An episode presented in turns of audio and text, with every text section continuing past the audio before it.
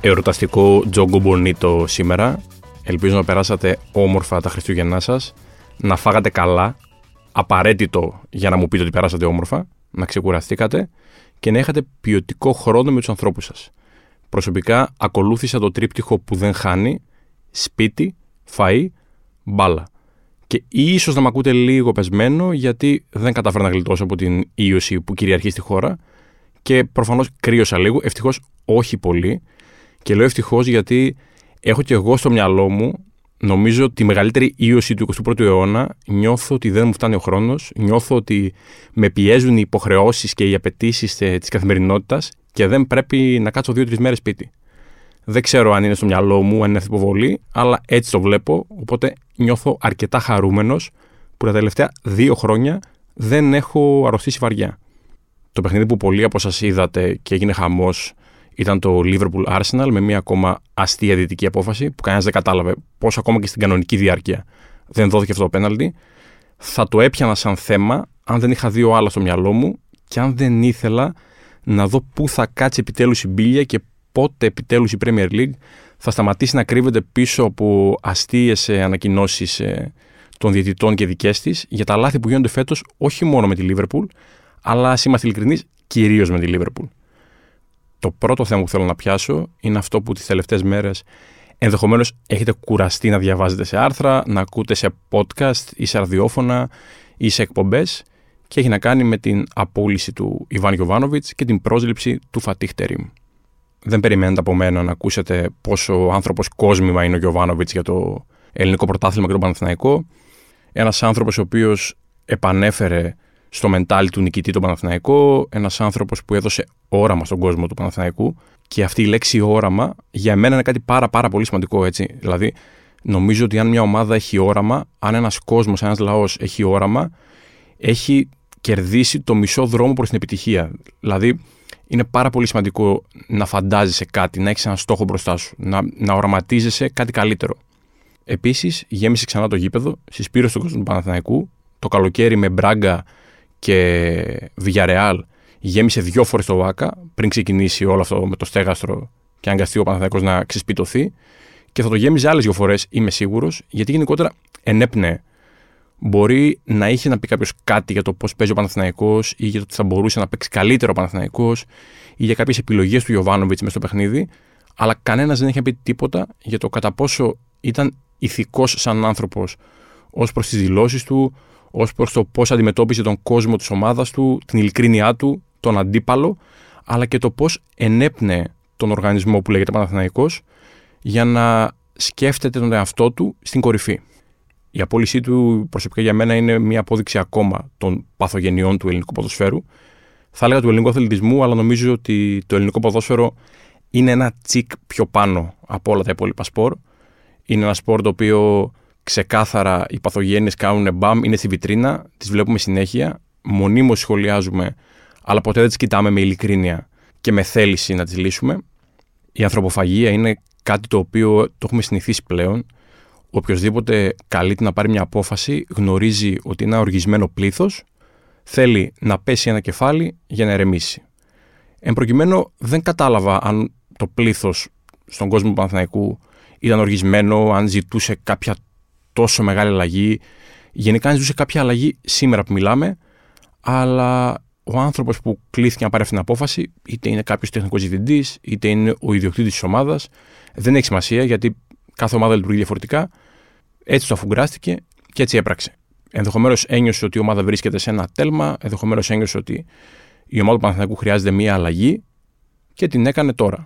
Εγώ τη βρίσκω άγαρμπη, εγώ τη βρίσκω λάθος, εγώ τη βρίσκω με αρκετή ασέβεια ως προς το πρόσωπο του Γιοβάνοβιτς, αλλά όσον αφορά το αγωνιστικό κομμάτι και την επίδρασή της πάνω σε αυτό, θα φανεί στο τέλος του χρόνου, εκεί νομίζω ότι θα πρέπει να γίνει ταμείο. Τώρα το μόνο που μπορώ να πούμε με βεβαιότητα είναι ότι είναι άγαρμπη, όπως είπα, και ότι είχε ασέβεια. Ασέβεια σε έναν άνθρωπο ο οποίος έδειξε πάρα πολύ υπομονή, πήρε ένα budget το οποίο δεν νομίζω ότι είναι budget πρωταθλητισμού και κατάφερε και πέρσι, αλλά και φέτος, μέχρι να διακοπεί συνεργασία, άμα θέλετε, να κάνει πρωταθλητισμό. Δεν ξέρω πόσες φορές ένα ρόστερ με τέτοιο budget κατάφερε να φτάσει σε τέτοια ύψη, γιατί την τελευταία τριετία ο άνθρωπος πήρε ένα κύπελο, έβαλε τον Παναθηναϊκό και πάλι σε ευρωπαϊκούς ομίλους, έφτασε μια ανάσα από ομίλους Champions League, διεκδίκησε το πρωτάθλημα πέρσι, το διεκδικούσε μέχρι πρότινος και όπως είπα έδωσε όραμα. Δεν ξέρω με τα μέσα που είχε στα χέρια του τι παραπάνω θα μπορούσε να έχει προσφέρει. Αυτό το οποίο με λυπεί περισσότερο είναι ότι στην περίπτωση του Γιοβάνοβιτς βλέπαμε μια ομάδα η οποία έχει ένα πλάνο, έχει μια στρατηγική, έχει ένα όραμα, έχει μια στόχευση να γίνεται συνεχώς καλύτερη με ό,τι budget μπορούσε να ανεβάζει. Κάτι το οποίο στην Ελλάδα δεν το έχουμε συνηθίσει. Οι περισσότερες ομάδες στο ελληνικό ποδόσφαιρο χτίζονται στην καλύτερη με πλάνο διετίας, με έναν ορίζοντα διετίας και ο Παναθηναϊκός σου έδινε την εντύπωση ότι είναι ένα ενίο σώμα, μια ομάδα, ένα σύνολο παικτών, το οποίο στοχεύει κάθε χρόνο να γίνεται καλύτερο, να προσθέτει ένα έξτρα όπλο στη φαρέτρα του και να γίνεται καλύτερο. Τώρα, άμα πάμε σε επιμέρους συζητήσεις ε, στατιστικού περιεχομένου ή παικτικού περιεχομένου ή ακόμα και σε επίπεδο επιλογών σε μεταγραφές, σε αλλαγές, κάτι διάρκεια αγώνων, τι θα μπορούσε να κάνει καλύτερα, θα υπάρξουν πάρα πολλές απόψεις. Δεν είμαι εδώ για να κάνω αυτό. Εγώ βλέπω τη μεγάλη εικόνα. Εγώ κρίνω ότι τώρα είναι μια αλλαγή στον πάγκο η οποία δεν ξέρω αν έπρεπε να γίνει. Για μένα όχι. Αλλά από εκεί και πέρα ο χρόνος θα δείξει. Γιατί στη θέση του έρχεται ένας προπονητής, ο οποίος είναι τεράστιο μέγεθος, για τουρκικό ποδόσφαιρο κατά βάση, αφού είναι ο θρυλικότερος προπονητής της Γαλατασαράη και ένας από τους δύο-τρεις πιο πετυχημένους της Εθνικής Τουρκίας. Έχει πετύχει πολύ μεγάλα πράγματα εκεί.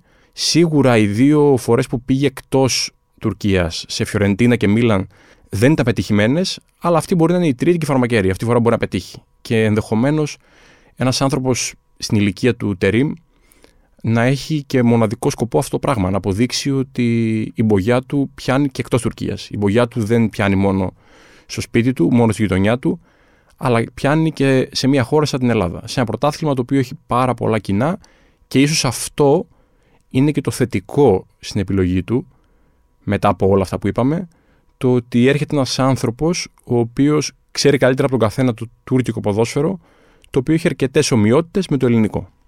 Επειδή όμως είπα για πλάνο και για ορίζοντες και για στόχευση, θα πρέπει κάποια στιγμή να κοιτάξουμε λίγο και το θέμα της υπομονής μας γενικότερα, γιατί τη χάνουμε πάρα πολύ εύκολα. Δεν μιλάω για την περίπτωση του Γιοβάνοβιτς, γιατί εδώ ήρθα αντιμέτωπος με κάτι ευχάριστο κατ' εμέ, ότι ο κόσμος του Παναθηναϊκού ήταν συσπηρωμένος γύρω του κατά πλειοψηφία.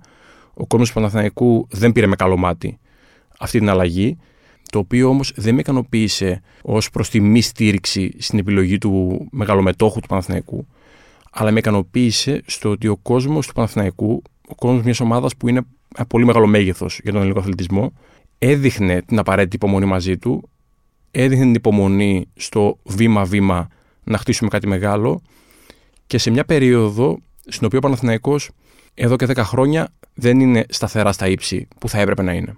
Οπότε έχει ακόμα μεγαλύτερη αξία το να δείχνεις υπομονή σε μια τέτοια συνθήκη. Γενικά, ένα πρωτάθλημα με τις δικές μας οικονομικές δυνατότητες και ιδιαιτερότητες θα πρέπει να έχει περισσότερο από το καθένα ε, πλάνο και στόχευση, όραμα, οργάνωση, προκειμένου να μεγαλώσει τις ε, δυνατότητές του απέναντι σε άλλα πρωταθλήματα, να μπορέσει να αναδείξει παίκτες, να προσελκύσει παίκτες, προπονητές, τεχνικούς διευθυντές και γενικότερα κόσμο που δουλεύει στο ποδόσφαιρο και βλέπει προοπτικές να εξελιχθεί και να πάει παρακάτω. Δεν είναι άσχημο να θεωρήσει ένα πρωτάθλημα σκαλί. Και ο Γιοβάνοβιτς ήταν ένας προπονητής, ο οποίος όπως έχτιζε τον Παναθηναϊκό, μπορούσε να αναδείξει παίκτες οι οποίοι να ανεβάσουν την χρηματιστηριακή τους αξία και να φέρουν και χρήματα στο δικό τους σπίτι, αλλά και κυρίως στον Παναθηναϊκό που δουλεύουν. Όπως για παράδειγμα ο Ιωαννίδης, που τα τελευταία δύο χρόνια είχε εξελιχθεί πάρα πολύ, ή και ο Βαγιαννίδης, ο οποίος φέτος έκανε τον μπαμ του. Το ελληνικό πρωτάθλημα δεν μας αφήνει ποτέ σε ησυχία, πάντα υπάρχει μια θεματολογία, πάντα υπάρχει κάτι να πούμε.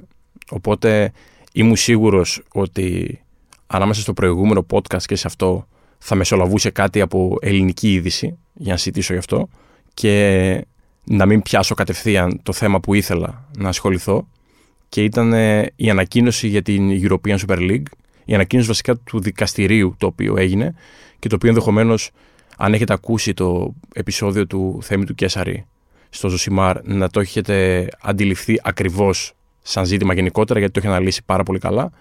εγώ θα κάνω μια τοποθέτηση γύρω από το πώς αντιλαμβάνομαι αυτό που λέμε το ποδόσφαιρο αλλάζει. Αυτό που λέμε το ποδόσφαιρο περνάει σε μια διαφορετική εποχή. Το ποδόσφαιρο για εμένα δεν αλλάζει λόγω μιας απόφασης για την European Super League ή κάτι τέτοιο, όπου, επαναλαμβάνω, η απόφαση δεν είχε να κάνει με το ότι αναγνωρίστηκε μια τέτοια λίγκα, απλά αναγνωρίστηκε ότι η UEFA με τους νόμους εκείνους που υπήρχαν όταν ξεκίνησε αυτή η δικαστική διαμάχη δεν μπορούσε να απαγορέψει μια καινούρια διοργάνωση.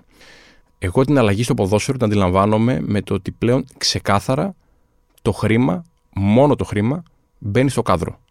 Αυτό είναι το μεγαλύτερο πρόβλημα με το οποίο είμαστε αντιμέτωποι. Αυτή τη στιγμή το χρήμα είναι ο πρωταγωνιστής. Οι παίκτες και γενικότερα οι πρωταγωνιστές του αθλήματος έχουν πάει στην άκρη, ή αν θέλετε, δεν έχουν πάει ακριβώς στην άκρη, αλλά δεν έχουν γίνει το κύριο μέλημά μας, με αποτέλεσμα πολλές φορές να διακυβεύεται και η υγεία τους. Γιατί τα τελευταία δύο χρόνια βλέπουμε πάρα πολλές περιπτώσεις με ποδοσφαιριστές να καταραίουν μες στο γήπεδο, με ποδοσφαιριστές να μένουν αρκετό καιρό έξω με μικρούς τραυματισμούς, οι οποίοι ε, δεν επανέρχονται γρήγορα, και γενικότερα διάφορα πραγματάκια τα οποία είναι ανησυχητικά. Κάποιοι ενδεχομένως να έχουν να κάνουν και με αυτό, με αυτήν την υπερκόπωση που σιγά σιγά δημιουργείται. Ο στόχος είναι ξεκάθαρος. Ο στόχος δεν είναι να έχουμε μια καινούργια διοργάνωση, ούτε δύο ούτε τρεις. Ο στόχος είναι να έχουμε περισσότερους αγώνες, περισσότερα λεφτά. Δεν περιμέναμε την European Super League για να γίνει αυτό. Αυτή τη στιγμή, το είκοσι είκοσι πέντε, θα έχουμε το πρώτο Μουντιάλ συλλόγων με τριάντα δύο ομάδες.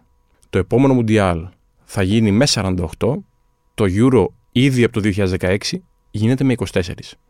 Αυτό δημιουργεί περισσότερους αγώνες, συνεπώς περισσότερα κέρδη μέσω τηλεοπτικών, μέσω στοιχηματισμού, μέσα από τα εισιτήρια που κόβονται στα γήπεδα και γενικότερα μέσα από όλη την οικονομία που χτίζεται γύρω από κάθε διοργάνωση.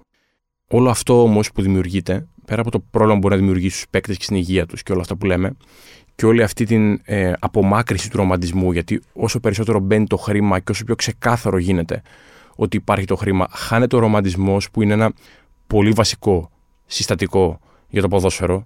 Ο ρομαντισμός και η ιστορία του Δαβίδ με τον Γολιάθ. Δηλαδή η ιστορία το ότι μια μικρή ομάδα, μια δύναμη ομάδα ή μια λιγότερο δυνατή ομάδα, αν θέλετε, μπορεί να κερδίσει τον μεγάλο, μπορεί να πάρει ένα μεγάλο τρόπαιο, μπορεί να κάνει μια μεγάλη διάκριση. Πέρα από αυτά, νομίζω ότι χάνεται και το premium της εκάστοτε διοργάνωσης. Όταν λοιπόν η μισή Ευρώπη παίζει τα τελικά του Euro, καλείσαι να αποφασίσεις ποιες είναι οι διαφορές ανάμεσα στα τελικά της διοργάνωσης και στα προκριματικά. Για παράδειγμα, αυτή τη στιγμή είκοσι τέσσερις ομάδες θα πάνε στα γήπεδα της Γερμανίας. Ουσιαστικά, πλην ελαχίστων εξαιρέσεων, οι μοναδικές ομάδες που δεν θα πάνε εκεί είναι ομάδες οι οποίες ούτως ή άλλως δεν θα πήγαιναν εκεί με κανένα τρόπο. Τύπου Σαν Μαρίνο, τύπου Μάλτα, τύπου Λιχτενστάιν. Δηλαδή, η μισή Ευρώπη παίζει τα τελικά της διοργάνωσης. Το χίλια εννιακόσια ογδόντα, όταν πήγε η Ελλάδα για πρώτη φορά σε τελικά Euro, ήταν οκτώ ομάδες. Ήταν δύο όμιλοι των τεσσάρων. Δηλαδή, πήγαινε στα τελικά του Euro και ήδη από μόνο του ήταν κάτι premium. Ό,τι και να πετύχαινες εκεί πέρα, είχες ήδη διακριθεί. Ήσουν στις οκτώ καλύτερες ομάδες της Ευρώπης. Έπειτα έγιναν δεκαέξι και σήμερα είκοσι τέσσερις. Στο τέλος, μπορούμε να φτάσουμε σε μια κατάσταση στην οποία θα παίζει όλη η Ευρώπη τελικά Euro, χωρίς προκριματικά, με μια ενιαία βαθμολογία και ο πρώτος θα γίνεται πρωταθλητής Ευρώπης. Χάνεται η μαγεία σε αυτό. σαράντα οκτώ ομάδες στο Μουντιάλ. Ένας στους τέσσερις παίζει στο παγκόσμιο κύπελλο. Δηλαδή, αν το σκεφτείτε αυτό, χάνεται, ρε παιδί μου, η μαγεία, χάνεται το, το εντυπωσιακό, χάνεται το, το μαγικό της υπόθεσης ότι προκρίθηκα στα τελικά του Μουντιάλ. Πήγα στο παγκόσμιο κύπελλο. Έχουν πάει σαράντα οκτώ ομάδες. Δηλαδή, στα δικά μου μάτια, δεν έχει πλέον την ίδια αξία το να αγωνίζεσαι στα τελικά μιας τόσο μεγάλης διοργάνωσης. Το Μουντιάλ συλλόγων, απ' την άλλη, είναι το μοναδικό που προς το παρόν, ας πούμε, δεν το απορρίπτω. Δεν το απορρίπτω σαν διοργάνωση, γιατί θέλω να δω πώς θα λειτουργήσει αυτό, πώς θα λειτουργήσει η συνθήκη που τριάντα δύο σύλλογοι από όλο τον πλανήτη για ένα μήνα θα βρίσκονται στις ΗΠΑ και θα αγωνιστούν σε συνθήκες Μουντιάλ. Είναι κάτι που δεν έχουμε ξαναδεί, γιατί το Παγκόσμιο Κύπελλο Συλλόγων, όπως γίνεται μέχρι τώρα, ήταν μια παράσταση για ένα ρόλο, μια διοργάνωση στην οποία έβλεπες μια ομάδα από την Ευρώπη, η οποία ενενήντα εννέα τοις εκατό, βασικά εκατό τοις εκατό ήταν στο τελικό και ενενήντα εννέα τοις εκατό το κατακτούσε κιόλας. Αυτή ήταν η συνθήκη. Τώρα, ενδεχομένως στις πρώτες διοργανώσεις να βλέπουμε ευρωπαϊκούς εμφύλιους, αλλά ίσως συνέχεια να αυξηθούν τα έσοδα για ομάδες από άλλες υπήρους και χώρες να γίνονται αγωνιστικές. Ίσως με κάποιο τρόπο επωφελθεί το ποδόσφαιρο. Σε κάθε περίπτωση όμως, αυτό που πρέπει να μας ανησυχεί είναι αυτό το premium που χάνεται από τις διοργανώσεις. είναι η υγεία των παικτών, η οποία διακινδυνεύεται για το χρήμα και για το θέαμα. Και αν κάποιος μπορεί να κάνει κάτι γι' αυτό, είναι οι πρωταγωνιστές. Είναι οι παίκτες, είναι οι προπονητές, συλλογικά, να φωνάξουν όχι σε αυτό, να φέρουν μια αντίσταση. Δεν ξέρω πώς μπορεί να γίνει αυτό. Σίγουρα όμως ο απλός κόσμος, όση δυσαρέσκεια και να έχει, ό,τι και να πει, αν δεν μιλήσουν οι πρωταγωνιστές, τα πλάνα θα συνεχίσουν να πηγαίνουν όπως έχουν. Ό,τι έγινε και στο Κατάρ του δύο χιλιάδες είκοσι δύο. Όσα σαμποτάζ και να ακούστηκαν, όσες φωνές και να υπήρχαν τριγύρω, το Μουντιάλ έγινε κανονικά, τα ειστήρια κόπηκαν κανονικά, τα τηλεοπτικά δόθηκαν κανονικά και η ζωή συνεχίστηκε. Μείναμε στα λόγια, μείναμε σε μερικά πανό, σε μερικά πλακάτ και τίποτα παραπάνω. Το ποδόσφαιρο λοιπόν αλλάζει γιατί έχει χαθεί ισορροπία. Έχει χαθεί ισορροπία στο πώς αντιλαμβανόμαστε ότι το χρήμα και τα έσοδα μπορούν να βοηθήσουν την εξέλιξη του αθλήματος. Σίγουρα βοήθησαν αρκετά. Σίγουρα είδαμε καλύτερα γήπεδα, σίγουρα είδαμε καλύτερες εγκαταστάσεις, σίγουρα είδαμε μια εξέλιξη. Υπάρχουν πάρα πολλά καλά τα οποία έκανε ο εκμοντερνισμός του αθλήματος. Ας μην είμαστε άδικοι. Αυτή τη στιγμή όμως είμαστε σε μια φάση που το χρήμα έχει μπει τόσο μπροστά στο κάδρο, έχει μπει τόσο μπροστά στη βιτρίνα, όπου είναι επικίνδυνες οι αποφάσεις από εδώ και πέρα στο κατά πόσο θα αλλοιωθεί η φύση του αθλήματος. Αυτό είναι το α και το ω. Οι σημαντικότεροι άνθρωποι λοιπόν, ώστε να μπει ένα stop, να μπει ένα φρένο, να μπει ένα όριο, δεν ξέρω ποια είναι η σωστή έκφραση προς το παρόν που πρέπει να χρησιμοποιήσουμε, η σωστή λέξη, όπως θέλετε πείτε το, οι άνθρωποι που να το κάνουν αυτό είναι οι πρωταγωνιστές. Εμείς που έχουμε μικρόφωνα, κάμερες, πένες και οτιδήποτε, το μόνο που μπορούμε να κάνουμε και το μόνο που ενδεχομένως οφείλουμε να κάνουμε είναι να επισημάνουμε το ζήτημα. Να μην σας κουράζω όμως περισσότερο, γιατί οι μέρες είναι γιορτινές και τώρα μπροστά σας έχετε και την Πρωτοχρονιά, όπου θα πρέπει να ξαναφάτε, να ξαναπιείτε, ελπίζω με μέτρο, να προσέχετε τον εαυτό σας, να έχετε όμορφες στιγμές με τους ανθρώπους σας, όποιοι και αν είναι αυτοί, να τους αφιερώσετε χρόνο, γιατί μέρες σαν τα Χριστούγεννα, σαν την Πρωτοχρονιά και γενικότερα σαν τις γιορτές, αυτό το σκοπό θα πρέπει να έχουν. Να απολαύσουμε τους ανθρώπους μας, να απολαύσουμε τις οικογένειές μας, να χαλαρώσουμε το μυαλό και την ψυχή μας και να επιστρέψουμε πιο δυναμικοί σε ένα δύο χιλιάδες είκοσι τέσσερα πιο παραγωγικό και πιο ανταποδοτικό.